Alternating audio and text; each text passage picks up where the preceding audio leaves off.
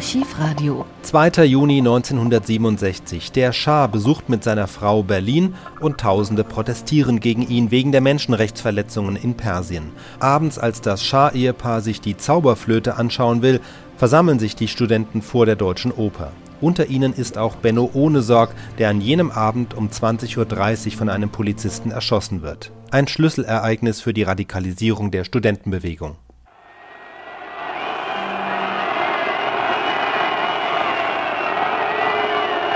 Das, meine Damen und Herren, ist die Begrüßung der etwa 500 Studenten, die auf der gegenüberliegenden Seite des Einganges der Deutschen Oper Berlin hinter den Sperrgittern der Polizei stehen und vor diesen Sperrgittern eine doppelte Reihe von Polizisten. Der Schah ist eben vorgefahren. Sein Wagen wurde unter das Überdach der Oper gefahren, damit ihn die Eier und die Tomaten, die hier geworfen werden, nicht erreichen. Die Straße sieht bereits aus wie ein Schlachtfeld. Zwischen der Polizei und den Demonstrierenden kam es bereits zu mehreren Handgreiflichkeiten. Und es war leider bedauerlich festzustellen, dass die Polizei auch heute wieder einen recht nervösen Eindruck macht. Sie hat äh, auf einzelne Personen mit mehreren Leuten eingeschlagen und nicht nur mit ihren Gummiknüppeln, sondern auch mit Fußtritten. Dieses habe ich selbst gesehen. Und Sie hören jetzt die Stimmung in Sprechchören rufen die Studenten nieder mit dem Schah und sie haben außer Tomaten, Eiern und Gummireifen auch Stinkbomben, Rauchbomben geworfen. Einige dieser Rauchbomben wurden von den Polizisten dann wieder zurück in die Menge geworfen und das gab dann den Krawall. Inzwischen ist der Schah längst verschwunden in der Deutschen Oper.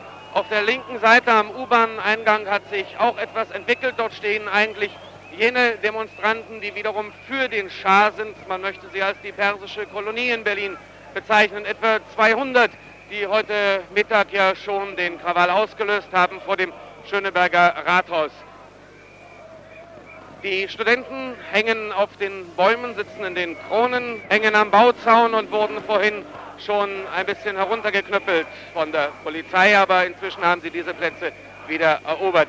Sie halten ihre Schilder nach oben, auf denen zu lesen steht, keine Diktatoren als Gäste einer freien Stadt, Blutsauger, Mörder raus, Mörder nicht in eine freie Stadt, gebt die politischen Gefangenen frei nieder mit dem Schah und so ähnlich und so ähnlich. Und jetzt werden wieder, wie heute Mittag auch vor dem Schöneberger Rathaus, einige Flugblätter hochgeworfen, aber sie bleiben in den eigenen Reihen liegen. Leider hat die Polizei es auch mit der Presse angelegt. Sie hat vorhin recht unsanft die Pressevertreter zurückgedrängt und die einzelnen Beamten waren genötigt, des Öfteren ihre Dienstnummern auszugeben. Teilweise haben sie schon nicht mehr genügt.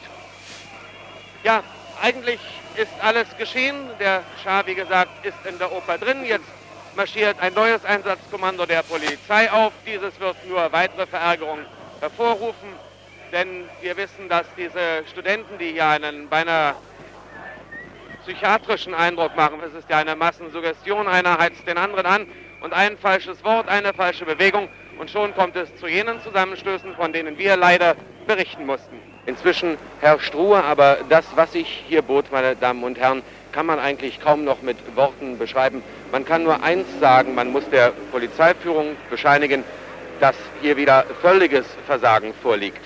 Die Demonstranten, die hier nachher provoziert wurden, indem noch mehr Polizisten herangeführt wurden, wehrten sich gegen die Polizeiknüppel, mit denen sie zurückgedrängt wurden. Plötzlich fiel es der Polizei ein, die Gegenseite der Bismarckstraße zu räumen. Das, was man hätte am Anfang vielleicht gleich tun müssen, nämlich erstmal gar keine Demonstranten dorthin lassen.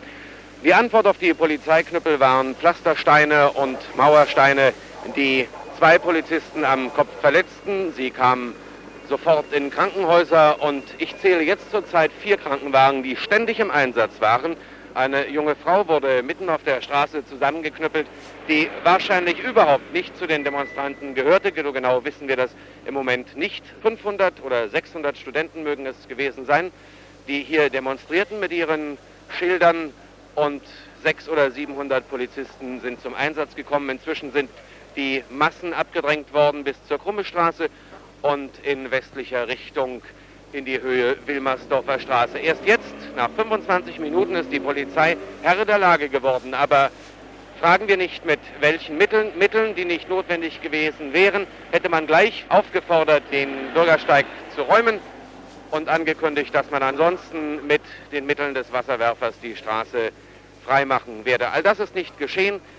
Die Leidtragenden sind im Grunde die Polizisten, die hier ihren Kopf hinhalten mussten und es sind teilweise Passanten, die hier einfach aus Neugierde den Schah sehen wollten und in das Gedränge mit hineingezogen wurden, denn es wurde kein Halt gemacht vor kleinen Kindern und vor alten Leuten.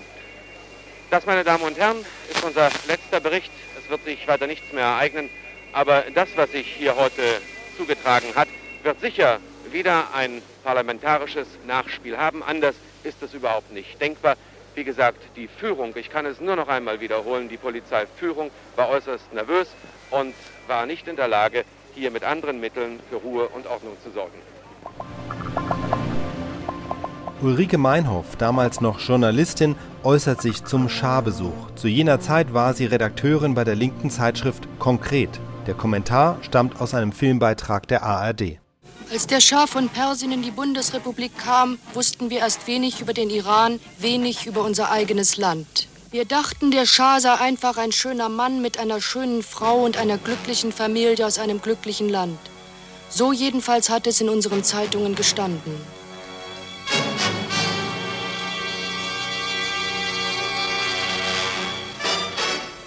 Erst die Studenten mussten kommen und Flugblätter verteilen.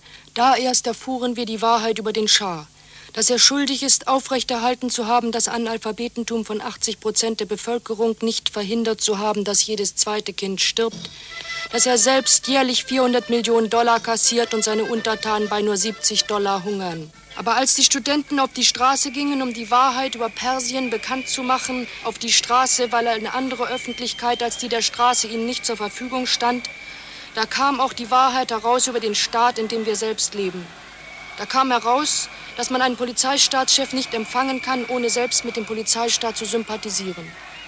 Die Proteste gegen einen Polizeistaatschef entlarvten unseren Staat selbst als Polizeistaat. Polizei- und Presseterror erreichten am 2. Juni in Berlin ihren Höhepunkt. Da begriffen wir, dass Freiheit in diesem Staat die Freiheit für den Polizeiknüppel ist und Pressefreiheit im Schatten des Springer-Konzerns die Freiheit, den Knüppel zu rechtfertigen. Am Widerstand der außerparlamentarischen Opposition wurde der Zustand unserer Demokratie überhaupt erst sichtbar. Die Bereitschaft der Herrschenden und Regierenden zum offenen Terror überzugehen, wo immer Demokraten auf ihr Recht, das Recht, pochen.